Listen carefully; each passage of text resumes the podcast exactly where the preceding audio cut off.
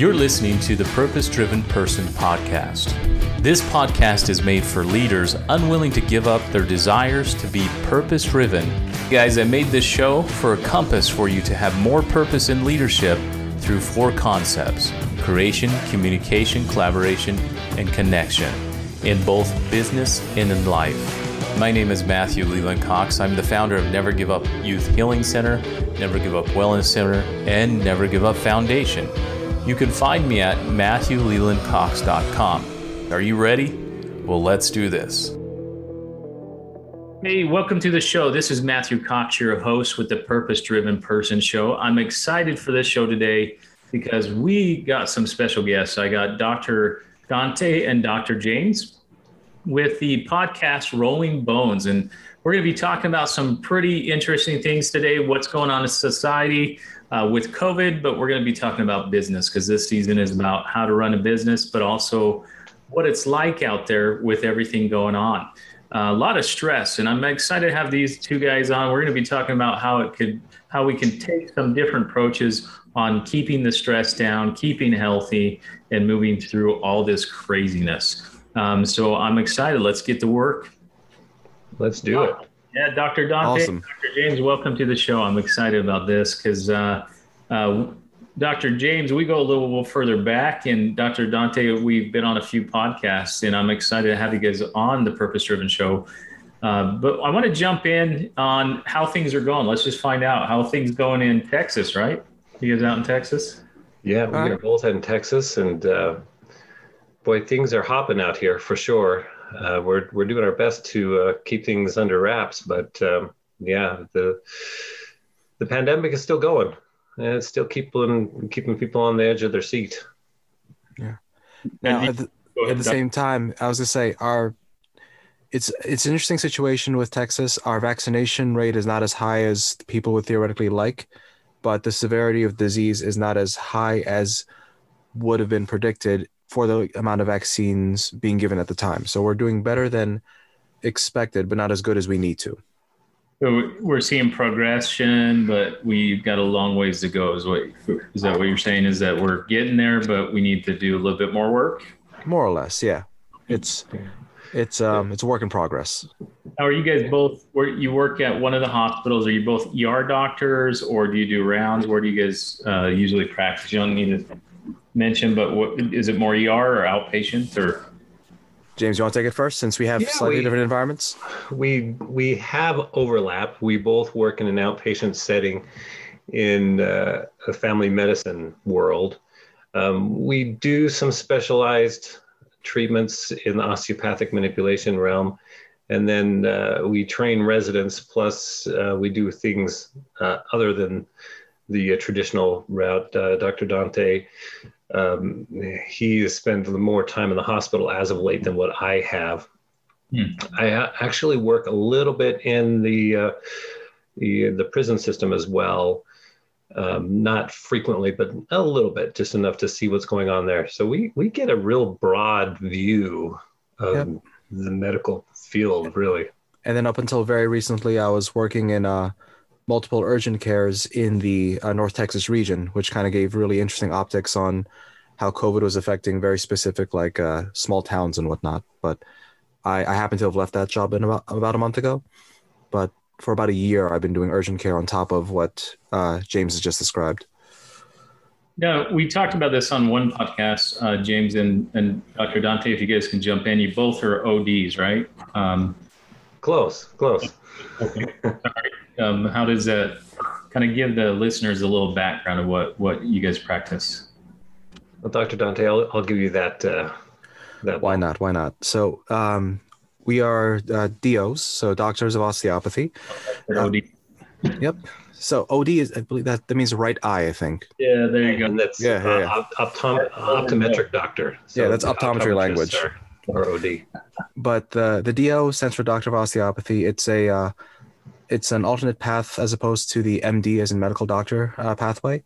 It's um, equivalent training, except for uh, a small feature. What ends up happening, the DOs, on top of all the standard medical education, also end up getting uh, several hundred hours of specific musculoskeletal training, uh, both in anatomy, physiology, as well as on direct palpation. So, uh, one of the things that happens that makes the DO degree uh, a separate entity is we, on top of our courses, have to learn a very nuanced and detailed physical exam uh, just to keep things relatively straightforward. So, all right, so we'll listen to somebody's uh, abdomen or whatever if they're having abdominal pain. We'll also get hands on and try to feel through the connective tissues and the musculature and actually get a tactile, a grip on what's going on in a non metaphorical sense, right? Like uh, James can attest to this to some degree. We, in a very literal level, have a sense of what diabetes would feel like in a leg. Like a diabetic leg feels different in a not metaphorical way than a otherwise healthy leg because of the edema, the venous stasis, the chronic changes to the actual tissue. Um, part of our training is to be able to pick up on those nuances and texture as part of our diagnostic and therapeutic processes. Yep. Yeah. See, I learned this. Uh, Dr. James, you educated me last time when we did a podcast because a lot of people don't know that you guys can also do adjustments as well. You can do skeletal manipulation. Is that what you called it? Yes, that's one of the many different adjustments that we do. We, we really look for balance. Mm-hmm. And when we find a, a region that is imbalanced, our goal is to return balance to that system. And I like to joke, joke because, you know, it is May the 4th be with you, returning balance to the forces if if, you, if you're okay with the uh, Star Wars reference there. Jesus, it is May fourth, isn't it? Yeah. it? It is. It is. so, uh, appropriate reference. That's really what we do. Uh, quite often, when you have some system out of whack, really. Uh, the pain receptors are just trying to tell us what's going on. And then once we communicate with those pain receptors, figure out what they're telling us, then we can eventually calm them to the point where they no longer have to tweet um, by returning balance to that system. It, it's really it's really rewarding because people leave our office feeling better than when they came into the office, and they love that, and I love that. Yeah, and this is this is awesome because a lot of times when we go to seek doctors, we don't realize there's a difference of an MD versus a DO. Um, because they they just know that um, they're doctors. But you guys study a little little bit more in depth. Uh, like you said, you you you guys study a skeletal uh, system. So this is really cool. On top of all these cool skills you have, you guys also do a podcast called Rolling Stones. Um, how did you come up with the name? I'm just curious. It, well, it's Rolling Bones, the the osteopathic podcast. The name came from the producer who helped us put together the podcast. We were we were trying to be uh, pithy, trying to come up with some witty name, and he says, "Why don't you just do Rolling Bones?" We said, right. "Yeah." Considering what we, considering what we do is roll backs to some degree, it, it it fits what we do, and it's just cheesy enough to make sense on the internet. Yeah, I love the spin on it. It is really cool um, the way you guys are approaching it. Tell me, you know, let's let's chat a little about what's going on in this crazy environment right now on media. You being doctors, you're hearing all the panic. Um, I, I mean, is there truth to it? Because as a as a normal person watching the media, I'm like going, is this true? Should we be panicking? And I, I know somewhat you got your own thoughts on it, but what what do you guys see out there? Because people are stressing out. So that that's a really loaded setup. Yeah, of course. Let, let's break that down just a little bit because I want to give you uh, some more meaningful answers than yeah, it's fine, yeah, it's crazy. Give give us a scenario. Give us give us a specific thing. Help us out here. So it's very vague. We just see a lot of hey, cases are rising. You know, then I listen to um, podcasters like Doctor ZDogg, where he's talking about you know the fatality rate being very low uh, but it is reality because you guys are treating it. You're on the front lines. What are you guys seeing when it comes to what the social media is saying, what media is, and what you're seeing as reality as as doctors treating it? Okay, that that that we can work with. That's a bit more dialed in because I was like, we can panic about a thousand different things if you want. Let's let's let's have fun. now is not the perfect time to panic. No. no, it's it's not, and thankfully it's not.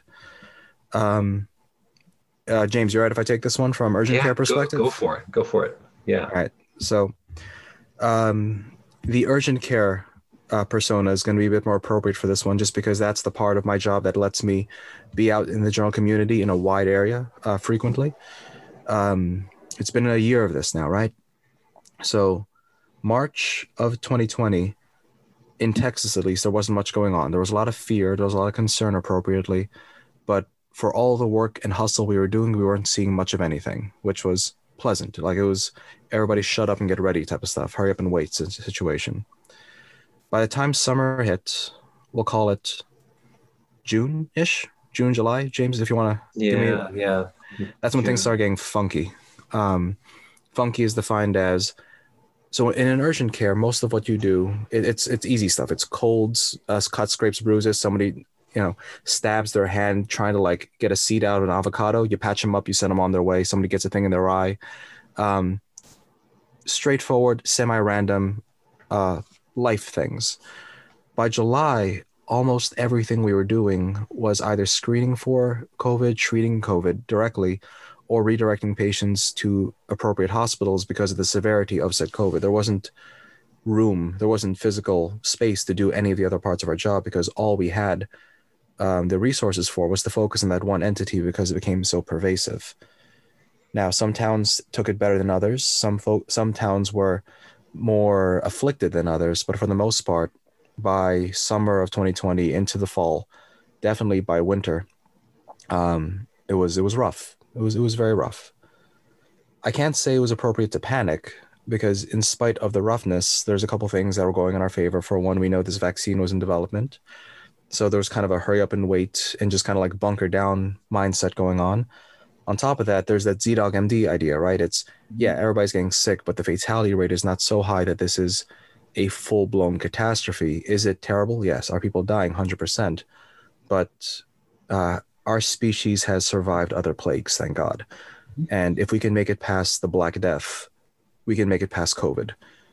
Um, Trade off um, we communicate so rapidly that biases in thought, like let's say, I don't know, there's however, however many people in Black Death period, by the time a whole village of people died, there was no way to make that into a meme structure. There's no way to make that viral or have the thought process infect everywhere.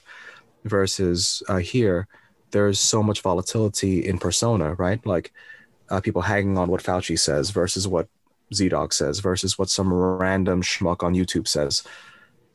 It matters here because the amplification of co- of uh, cognition is so much that um, things just did not go as cleanly as we thought they would, and that's that's fine. That's how humans do if we put it to end of winter into spring, especially with the vaccine going, honestly, we're doing better. Like, I'm not going to pretend to say we're doing good.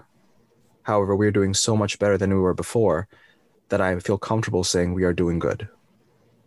Is that fair? Oh, and, we have supportive treatments now that we didn't have. You, think about the 1918 influenza pandemic that really lasted for about three years um, with an estimated 50 to 70 million deaths. Mm-hmm. And keep in mind that's estimated because we didn't really have any good testing to determine whether or not what these people were dying from. Well, we suspected strongly, but we didn't have good ICUs. We didn't have good hospitals uh, for that kind of uh, problem.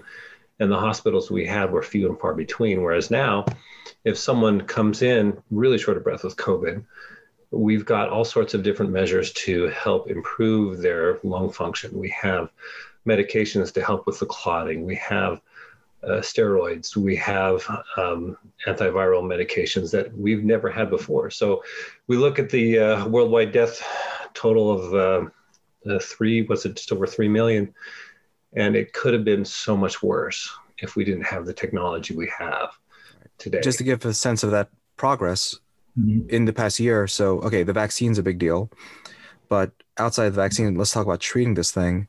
In the first three months, right, March, April, May ish of having COVID on this, uh, in in this scenario, we didn't even know what to give people for. Like, can mm-hmm. I take ibuprofen, doc? I have no idea. What about steroids? I heard steroids are good. It's I got nothing. How about hydroxychloroquine? It's a crapshoot, man. I just let's figure it out versus it's been a year. We have a lot of data now, and we can actually say, like, yeah, here's how to use dexamethasone. That's a kind of steroid. Here's how to use that to save a life. Okay. Ibuprofen turns out it's safe. Hydroxychloroquine, hey, we wish it was good. Turns out it doesn't hit the thing we th- that we thought it did. Forget about it. It's a red herring. But it took it took time to make that certainty, right? Yeah. So and the practice, right? You guys had to figure out by trial and error, and and but it was. I, I think what I've seen, if we're talking about uh, the back and looking hi- behind us, is that we sped up in one year what it what it took thirty years to figure out, right? Oh hell yeah! we took out so much red tape. The vaccine, especially in the case of the vaccine. Now, keep in mind, the vaccine development was actually backed by an initial uh, mm. experimental setup that was developed over 10 years ago. It was originally developed for the original uh, SARS um, uh, uh, coronavirus as well as the MERS uh, virus as well. But the other two pandemics petered out too quick to actually finish the research. So we had a backbone coming in saying, hey, we had this process some, for some other viruses. We never got to finish that research. So let's build on this. Now we have gene technology that rapidly allows us to replicate genetic code, in this case, RNA code, mRNA code. So what used to take years to develop, now we could say, let's put this on warp speed and uh, quote the name and get this in development. The other thing that you see from an experimental standpoint most experiments that are developed for these kinds of things they take a long time. You have to recruit a lot of people. You have to collect a lot of data. And we were able to put all of our research involving a, a wide variety of potential treatments on fast forward and get them tested to give us reasonable conclusions as to whether or not a, a particular uh, treatment would be viable or not. Hydroxychloroquine is uh, a classic example. Initially, there were several camps saying, yeah, we need to use this because there was experimental data from the original SARS saying it may be uh, useful. But then we were able to collect a lot of data really quickly from a number of hospitals and mass treatments. And the data said, yeah, maybe not so maybe not so, so useful but we were able to collect that data much quicker mm-hmm. and also not just collect the data but process the data. We have such such powerful computing systems nowadays that you want to crunch tens of thousands of data points. Yeah, just throw on your laptop and take. I said the computing power of this, the, the computing power that was used to fight this thing was insane. Like, um, I remember it was at the end of last year's AAO conference. Um, it, it was like a osteopath nerd conference, basically. Yeah, we were all we, hanging out at the conference, going, uh, "We're probably going to have to leave early." Yeah, hopped into a car and drove the hell out of there. But um, what happened was, by the time we got back, okay, so we'll call that T zero for us at least. By a week, we already had the DNA sequence, the RNA expression sequence, the protein expression patterns. Oh, we had a full dossier basically on this enemy and that was within a week's time. A lot of theories came out of that, just raw data, like, hey, here's the entire profile of what this thing's capable of. It took time to figure out what it really did, but the fact that we had like a roster of what was possible instead of just flying blind was immense. Like, who has that? Like, um, I don't know, honestly, many times in history where we could have seen a new virus, learned all of the potentiality within a week, and then just needed to wait to see which potentiality was real versus genuinely flying in the dark. For example, that hydroxychloroquine, part of the reason that argument had so much power was because theoretically, some of the proteins that thing could have expressed were genuinely susceptible to hydroxychloroquine. Turns out in real life, in actual expression, those things didn't process that way. They didn't actually come out of the woodwork, but the potential for it was there. Hence its relevance for SARS and MERS, which were very similar viruses. Turns out COVID happens to not have it, but man, dude, if it was vulnerable to HCQ, we'd have it already do- done. Uh, hydroxychloroquine, Quinn, did I say that right? Yes. Mm-hmm. Um, for uh, malaria, is that what it uses? They use that for, or what's that used? It's mainly used for uh, rheumatology stuff, mm-hmm. like rheumatoid arthritis and, and those kinds of things. Yeah. it, guys talk about the RNH and those sequence. A lot of the vaccines use those. Uh, the Moderna used it. Pfizer used it. Was was there any other ones that used the the RN, the coding that you guys are talking about? So in literature, because I just I hear those things and you know as a person because a lot of people are scared to get this vaccine. I I got the Moderna. Um, Same. I, yeah. So I. Yeah, me too. Yeah, I thought it was. It seemed like the more better choice because I have a lot of doctors around to ask my, their opinions. Um, but any vaccine at this point is it good or just is it a, is it a choice? What do you guys like? Is there a way to answer that, or is it just whatever's available? So we can play with this a couple different ways. All means. Broad, broadly speaking, um, and James, feel free to take, talk over me at any point on this one. Um, it ha- we have to take into account what matters to us. So, if the benchmark of success is reducing the rate of infection, then we can have a very clear difference in which vaccine is superior to the others, right? So, um, after full dosing, that's two shots of Pfizer, two shots versus Moderna, or one shot of Johnson Johnson's version, right? By and far, the Moderna and Pfizer have a greater reduction in infection potential, right? Uh, 94% or whatever. Yeah, versus exactly mid-90s. versus I think it was 70 something for the J&J at the most recent or is it higher now?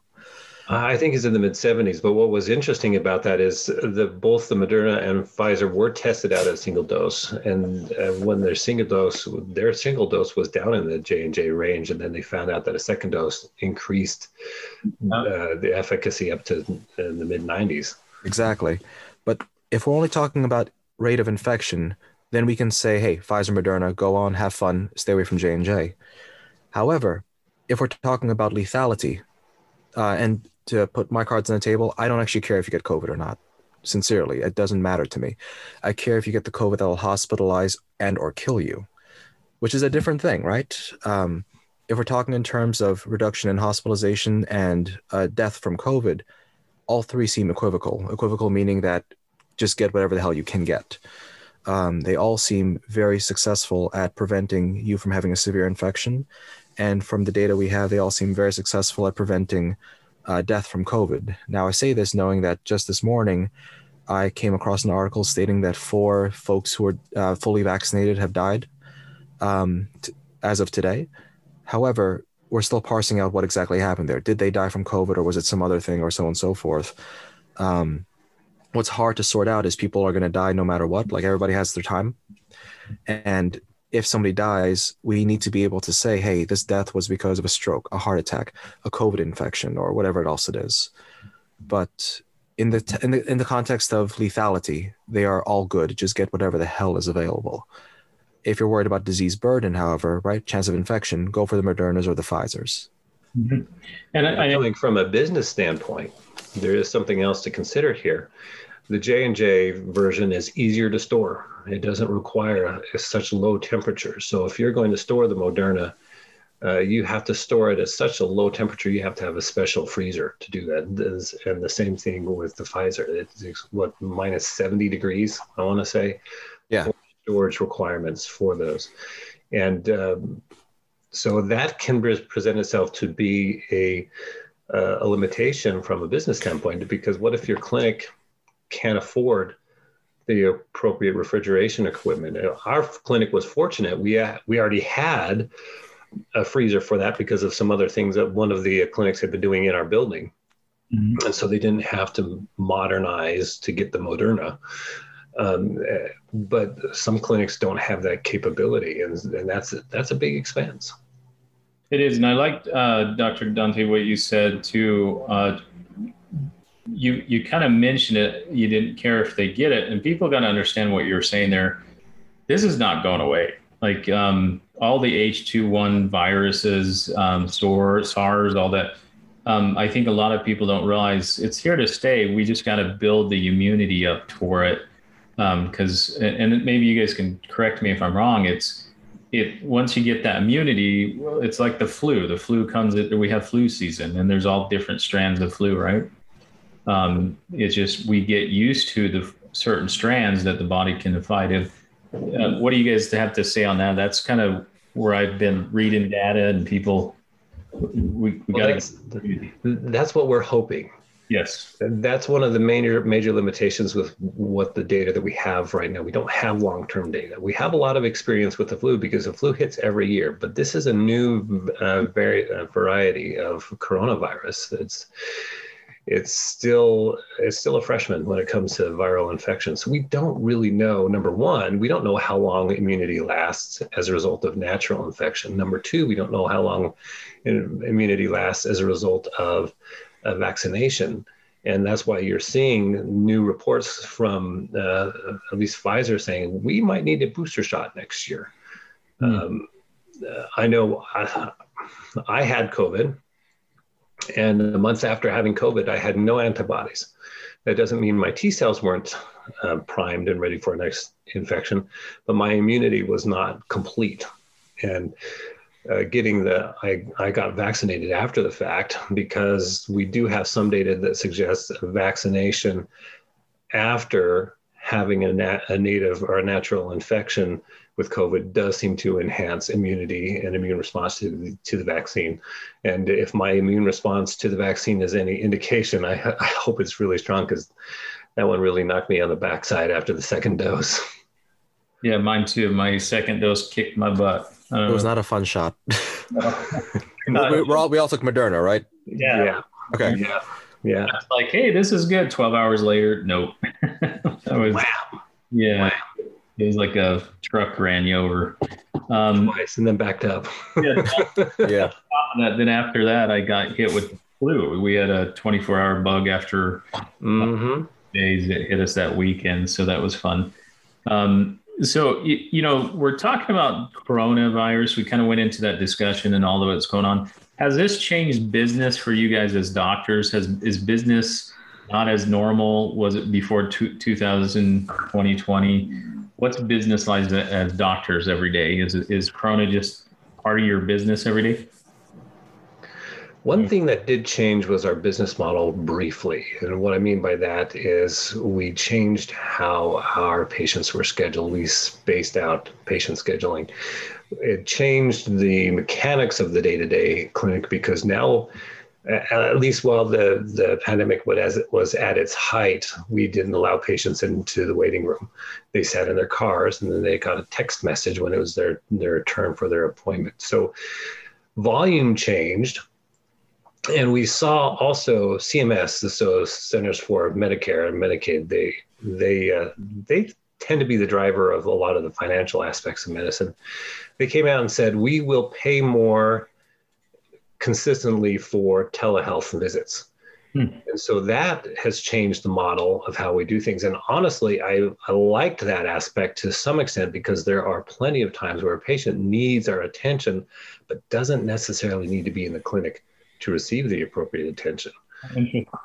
Uh, unfortunately, CMS has also indicated that they're probably not going to keep that policy in place after the pandemic clears. I would love for them to do it, but that may go back to uh, the pre-pandemic status where telemedicine is not going to be as uh, supported as as we would hope. You know, and we I saw some doctors, you know, speaking on the telemedicine, they struggled with that. Some older doctors that just never knew how to work the technology that, that actually put their their practice out of business uh, at the beginning of the pandemic, mm-hmm. and struggled and they can uh, they couldn't keep up with it. Did you guys see that as well in the medical community or? So I grew up on MMORPGs and first person shooters. Okay, so you jumped on.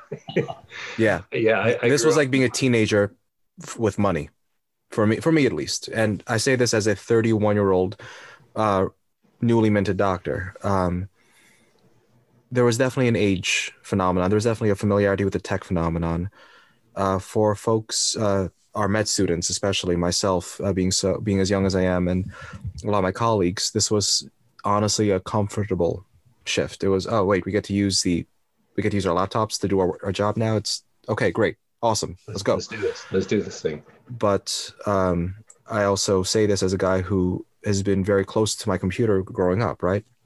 For those who haven't had that relationship, this was as you alluded to, significantly harder. A lot of time we spent was on teaching our colleagues who are not as familiar on how to do the work effectively, not how to be doctors, how yeah. to open a PDF, how to um, invite people into Zoom, how to log into multiple um, different servers for a thing to network a thing into just basic IT things. And I say basic again in the context of somebody. James, am I a millennial? Formally speaking. Yeah, yeah, I, I right? think so. I think okay. so. Technically speaking. Sure. Okay, I know the vibe but, I give is kind of by eh. age, by age, not by attitude, right? Fair enough, but like you know, for us, it's very natural to say, yeah, just network this to that, cast this over there. The concept of casting something in the first place, mm-hmm. um, which and means not to, involving a fishing rod. Exactly. um, but no, that not everybody had that skill set a priori. So a lot of our transition was teaching the docs who are just as good as, if not better, at being clinicians than us, how to mm-hmm. communicate again. Because forget about the technology side the act of communication across the internet is different in and of itself. For example, um, body language is very different when we're on a screen together. For example, I can see my body way more than I should right now looking at you just yep. because of how our interface runs. So like I'm almost a caricature of myself just because of the webcam format. But again, growing up with that, right? I've had a webcam to my face since I was 12. This is you've learned how to move like I've learned what my webcam behavior looks like versus somebody who forgot to put on pants because oh crap i'm on i'm at work but i'm not at work wait how do i you know what i mean just don't stand up whatever i didn't know my face looked up. like that and now they can't stop staring at their face while they're trying to have you know what i mean right yeah they don't know to look at the camera not at their face right yeah you're like eyes are over here exactly and it's it's weird that it's these are small things but because so much of communication like 90 something percent of it is body language the distortion in body language has been a meaningful challenge in this job because if you don't know how to be in this format, you come off awkward. Just mm-hmm. we'll just call yeah. it awkward. Yeah, and for me, uh, I worked as a telemarketer for years during high school and then during some college. So, uh, coming from that background, it, it wasn't a, a, difficult transition to say, "Oh, I got to talk to someone on the phone again," and that's just what we do and to go off of what Dr. Dante said, um, having that technical know-how made a significant difference. Um, what I did note was um, you do get to spend a little more time with patients actually talking to them when they're just on the phone. Yeah. And I think my perception is the patients view the appointment differently as well. One thing that we notice uh, with some regularity is a thing called white coat hypertension, where the patient's in the doctor's office, their blood pressure is elevated just by virtue of being in the doctor's office. But think about it from that standpoint if you're sitting at home on the couch or at the kitchen table, you're in your surroundings, you're in your normal place where you can be calm and collected. I think it helps people think through what they're trying to discuss as well. So, from those aspects, I think telehealth and telemedicine is going to stay um, because it provides a comfortable place for someone to, to quote unquote see the doctor without seeing the doctor, if that makes sense. No, I, I think I, I like it. I agree that it should stay because it gets access to services a lot quicker as well. Um, you know, I, my personal insurance is, is, called Redirect Health, and that's all they do is it's it's on the phone appointment mm-hmm. the doctor. You set an appointment by texting. They call you within 30 minutes, 45 minutes, and you're talking to a doc. And then they send the prescription. It's really fast how it works, but then I can text and hey, I didn't get it. They they make sure it's very customer service driven. Um, I think it is the next phase in it. We'll see how it goes. I hope, like you said, that CMS keeps it going because it just it actually helps access to service. But you know, the reason I asked that is is now it's that shift of mind, like you said, uh, Dr. Dante, is that you know being in that era where it's just hey, this was just like second nature. Like my four year old knows how to use his the iPhone better than I did when I was younger. He probably tries to use the book like he uses an iPhone and scrolls with his fingers, doesn't he? It is, it, and and it's crazy because when we were younger, uh, Dr. Or, or Dr. James, we I think you're the same age, and, and yeah, we're the same age. That was not even. I, I always ask people, "Hey, do you remember uh, cassette tapes?" And they look at you like you're crazy. Like cassette what? Eight what? tracks. Eight I believe that jump about? was two years after I was born, for the record. So, because because I speak that language, but my youngest sister does not. Yes. like the jump was right between us. Yeah. See, and it's so I think business in itself, what um, what medical looks like now is going to be different. I think from the pandemic, you guys see a little bit of it sticking and changing for you guys as doctors, uh, as far as now you got to learn different billing. What do you guys see in the future for us? So it's it's funny you mentioned that because separate from the pandemic related like state of emergency changes, our billing processes themselves changed in yeah. January of this past year. So separate from the fact that we're doing this whole telehealth state of emergency thing, the game itself actually also changed in and of itself. So almost regardless of whatever we think things are changing, the question becomes how does the COVID scenario change this new model? Does that make sense?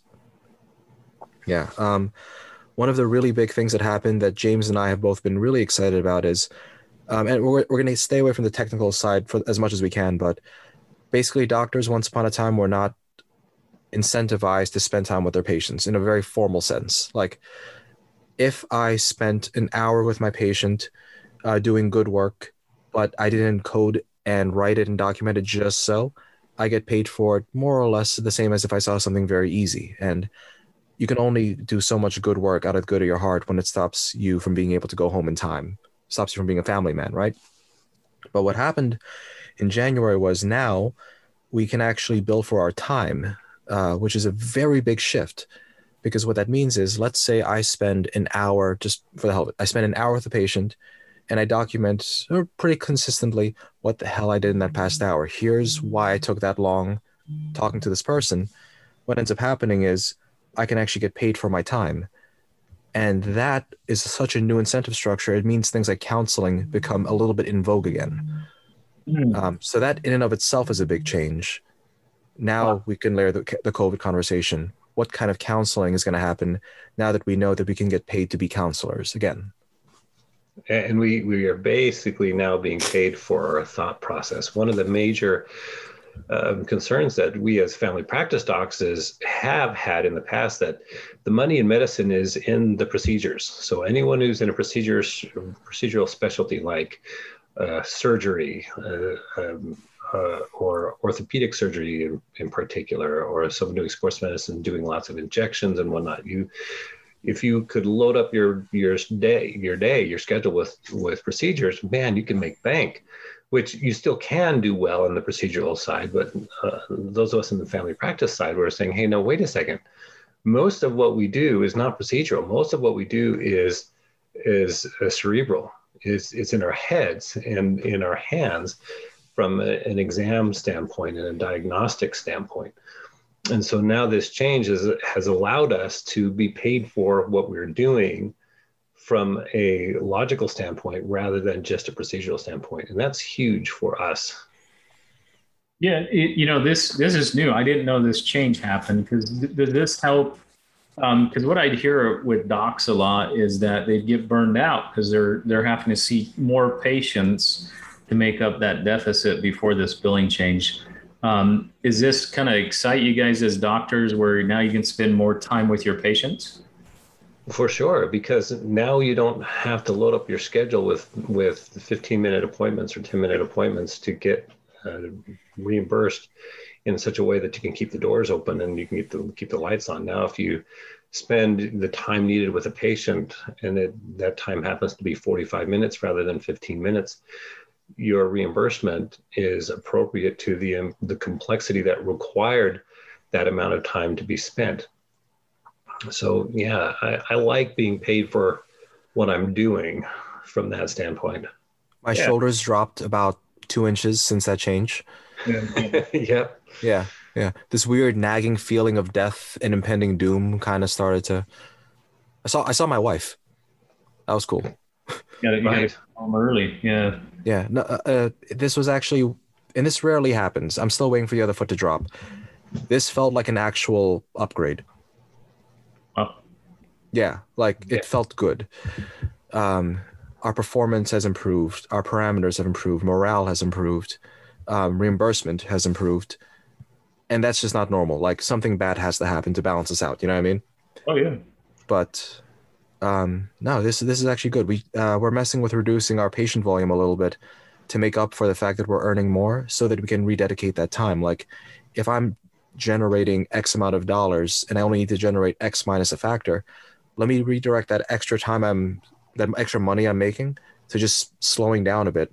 It doesn't matter. I'm salaried. It doesn't matter to me. Whatever. You know what I mean? If I'm generating over, screw it. Slow me down. Give me less people. Let me do better work with these people. Yeah, quality. Right, and that's just not a sentence I could have said in December of 2020, but became very viable as of January 2021.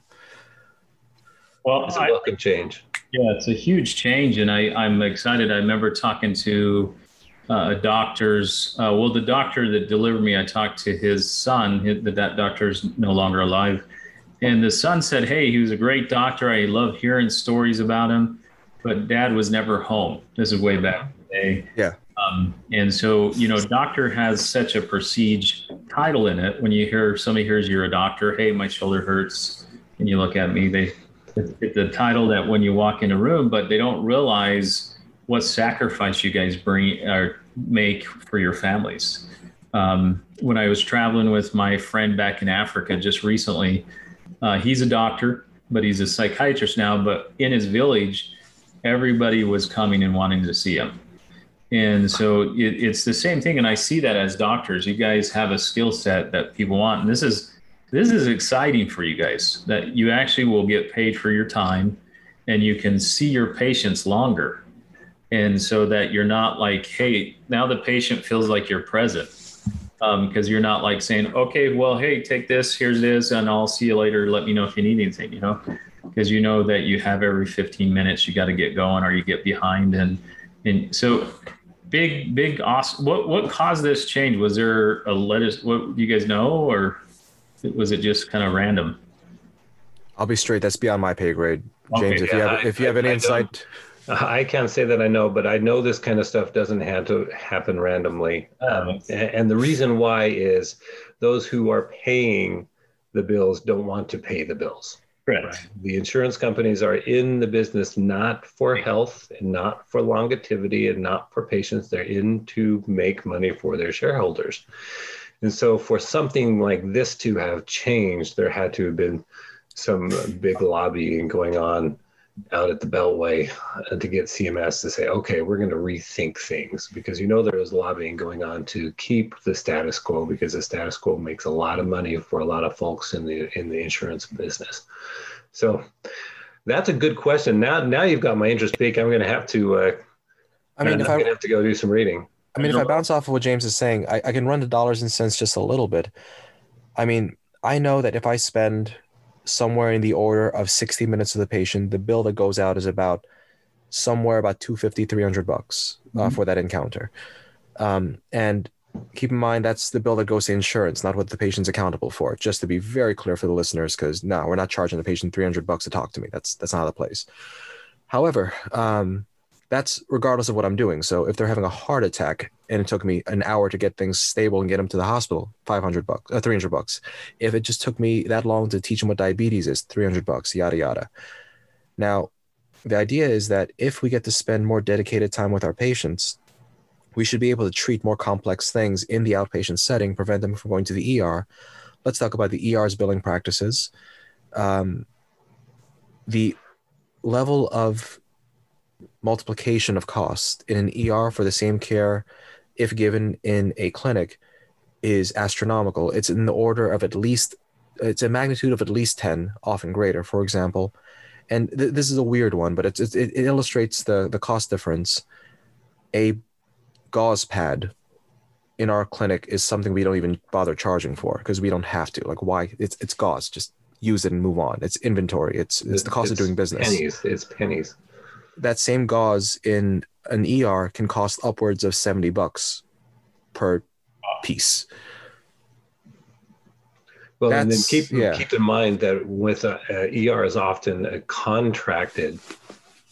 Department in the in the hospital. So the ER docs don't often work for the hospital; they work for the company that runs the contract for the hospital. So you go, you if you ride in the ambulance, it's 500 cash straight. Well, not 500 cash, but 500 bucks right off the top, if not more, depending on how far you have to go.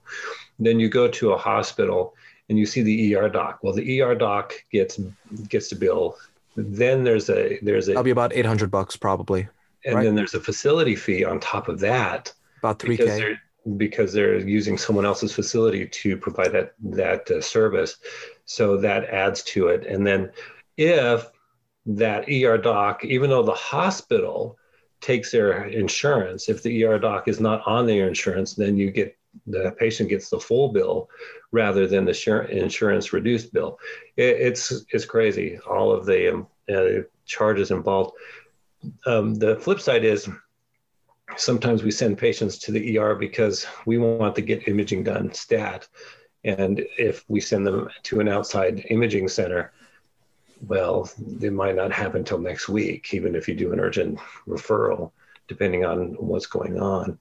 Mm. But uh, all of those things can add up. Hospital hospitals they definitely have increased cost for everything and then you're not just paying for the the, the er doc you're also paying for the nurse involved with the care the ma that's involved with the care the orderly that's keeping the room clean the meal service the janitorial staff the, the room security. itself i mean what was you're, that you're paying for the room also yes Yes. Yeah. So you're paying for lots versus versus outpatient, where you're paying for the MA, paying the nurse and the overhead for that, versus telehealth, where you're paying far less because you have none of that overhead.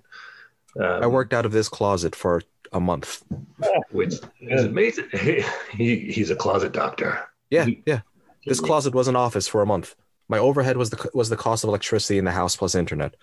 Yeah, and if you get solar panels, then you're generating all your own electricity and all that. But I love how you guys step that down and and to kind of come to an end here is that if people are listening to this, like if you spend the money in the outpatient, spend sector. some, yeah, the sector there, educating them, uh, spend more time, we lessen the visits to the ER, right?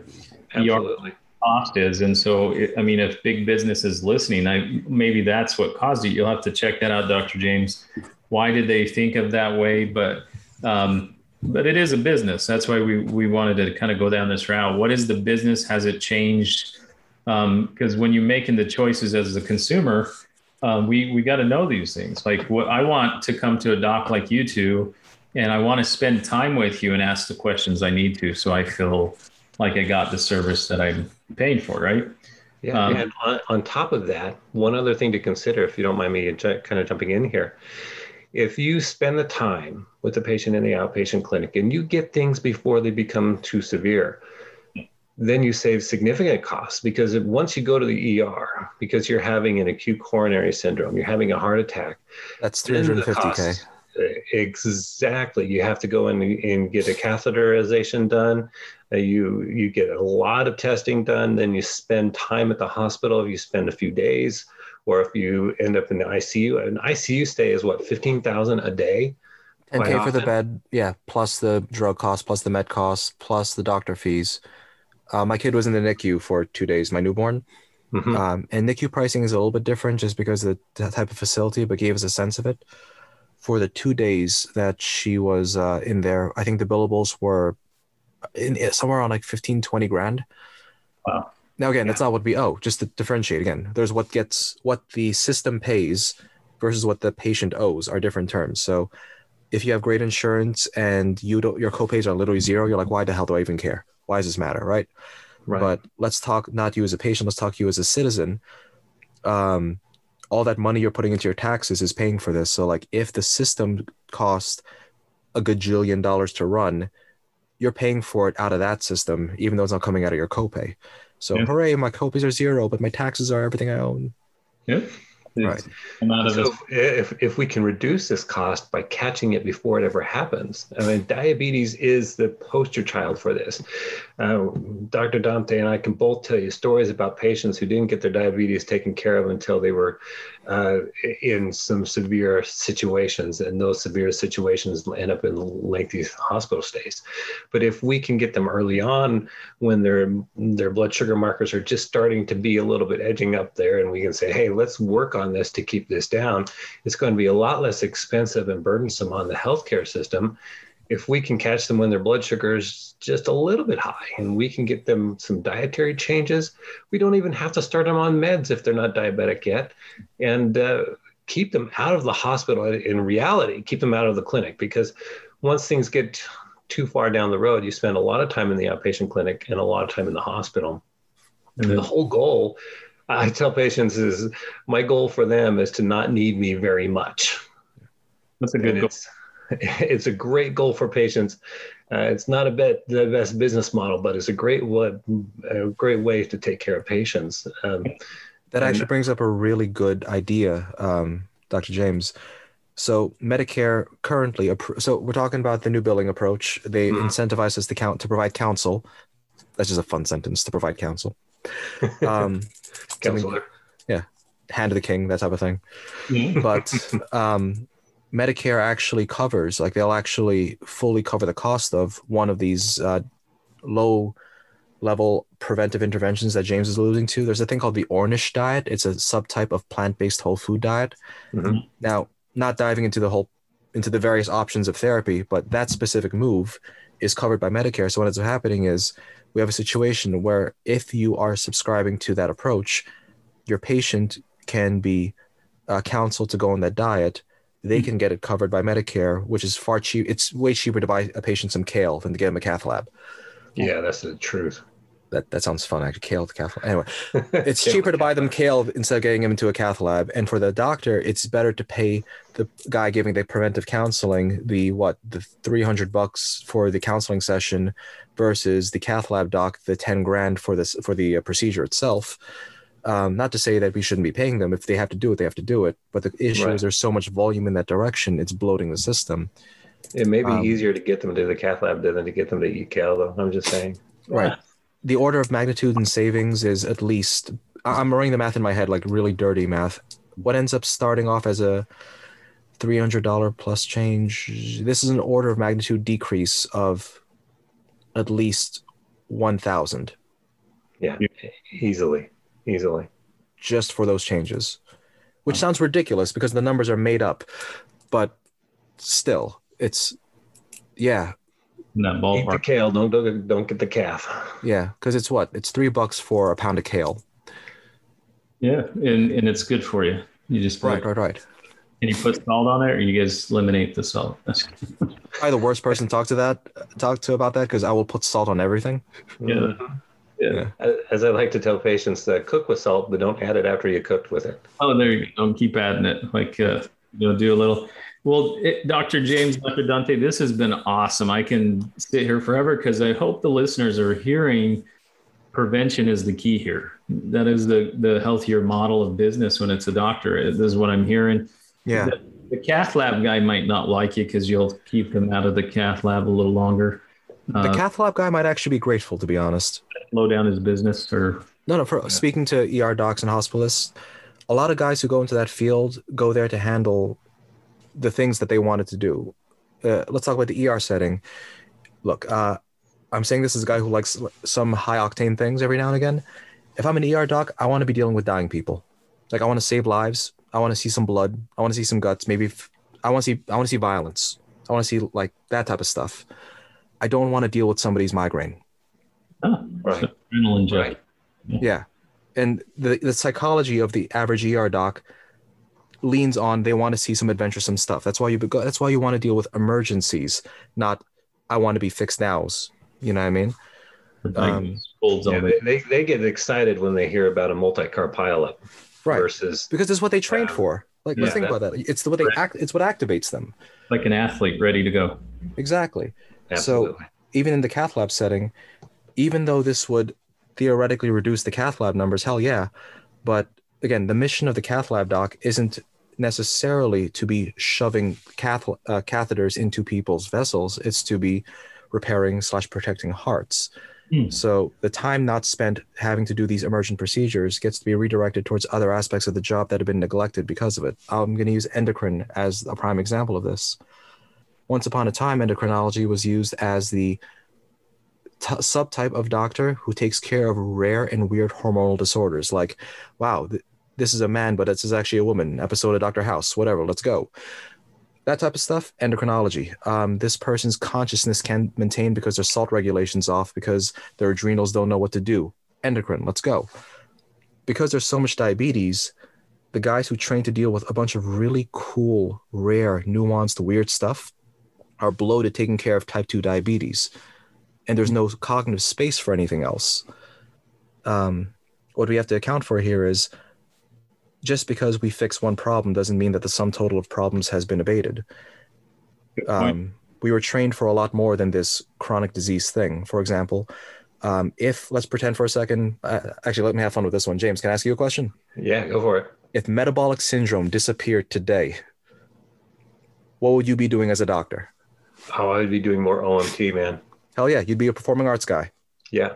Yeah. Yeah, absolutely. Absolutely. Likewise, I'd, I'd probably be doing um, some version of my athletic coaching, like working with our military guys and my and my athletes. Same thing. Mm-hmm. So, so what I'm hearing from both of you is, if we can do more prevention, you guys can focus on more, uh, more solid areas that you can expand on. We get to move on. Yeah. Absolutely. If you want to reduce healthcare expenditures in the United States, yeah. focus and emphasize prevention. It's same same thing with mental health. You know, absolutely. is take care of your it's like brushing your teeth. You got to do certain things. And i think that's where a lot of us just uh, we get kind of stressed. And in america's uh, society it's all about high stress. Everybody's overwhelmed. We're, we're overworked and overfed. Yeah i think all my friends from uh, different countries are like you guys work too much and we're like oh, oh yeah that's the truth and you know the sad thing is from a medicine standpoint we spend twice as much time doing computer work as we spend with patients. And that's according to a- actual d- data that suggests that. Um, Documenting more most of the time. Yeah, we're, we're definitely not in the top 10 countries for the happiness index. And I, I think it's because we are, we are um, attuned to that idea that our value is tied to our productivity, right? We get that uh, taught to us from very early on.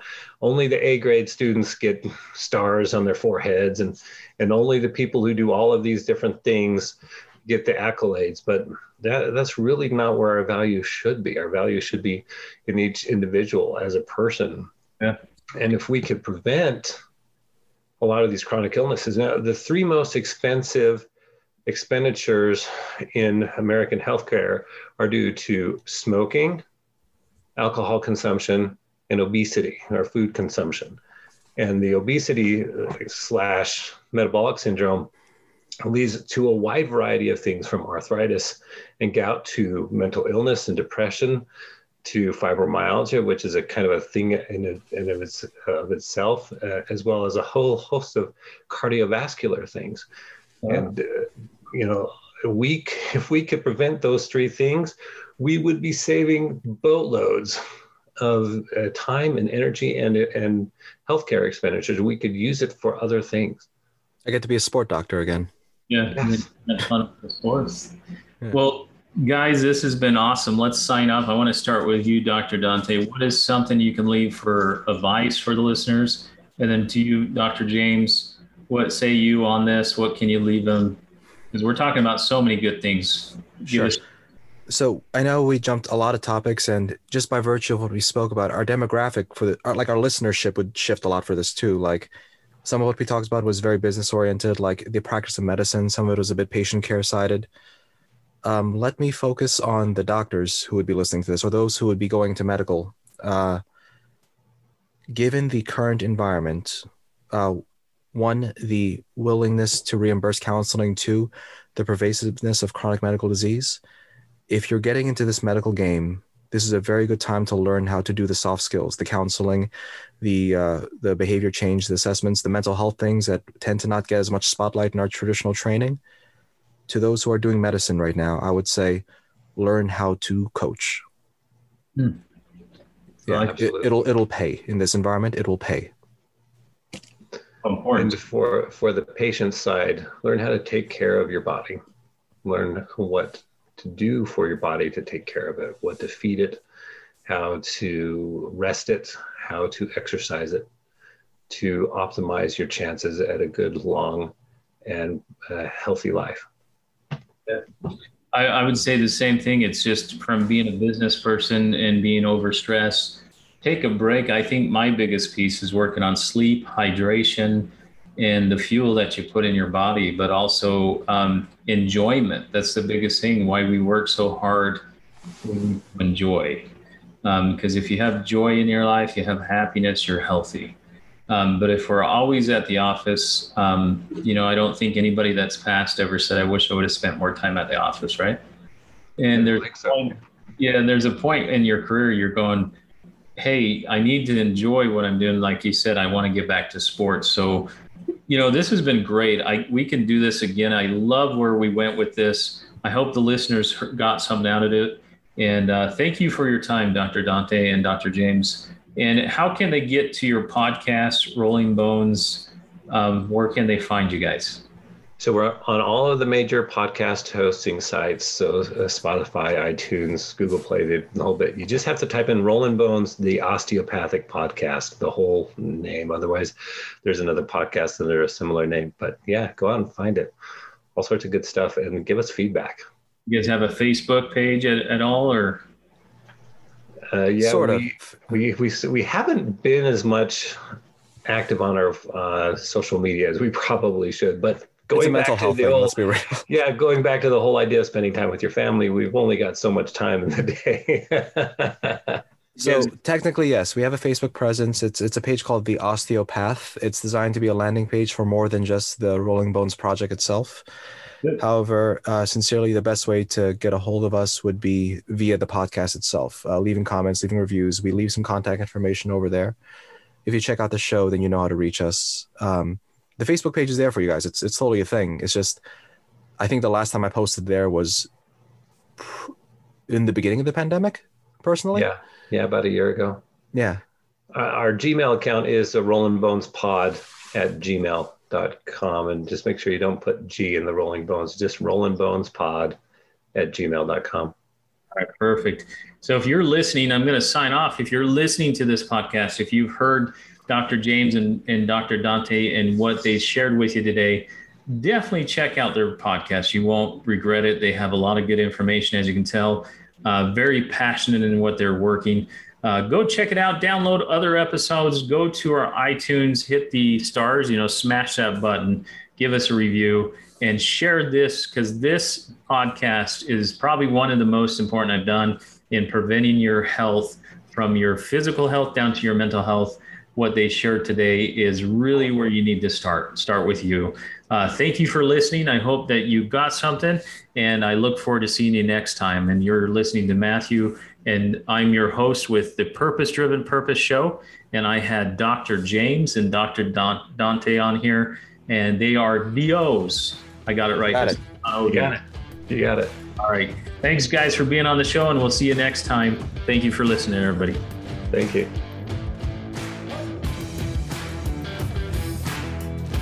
Hey guys, thank you for listening to the Purpose Driven Person podcast. Something I said today resonated with you.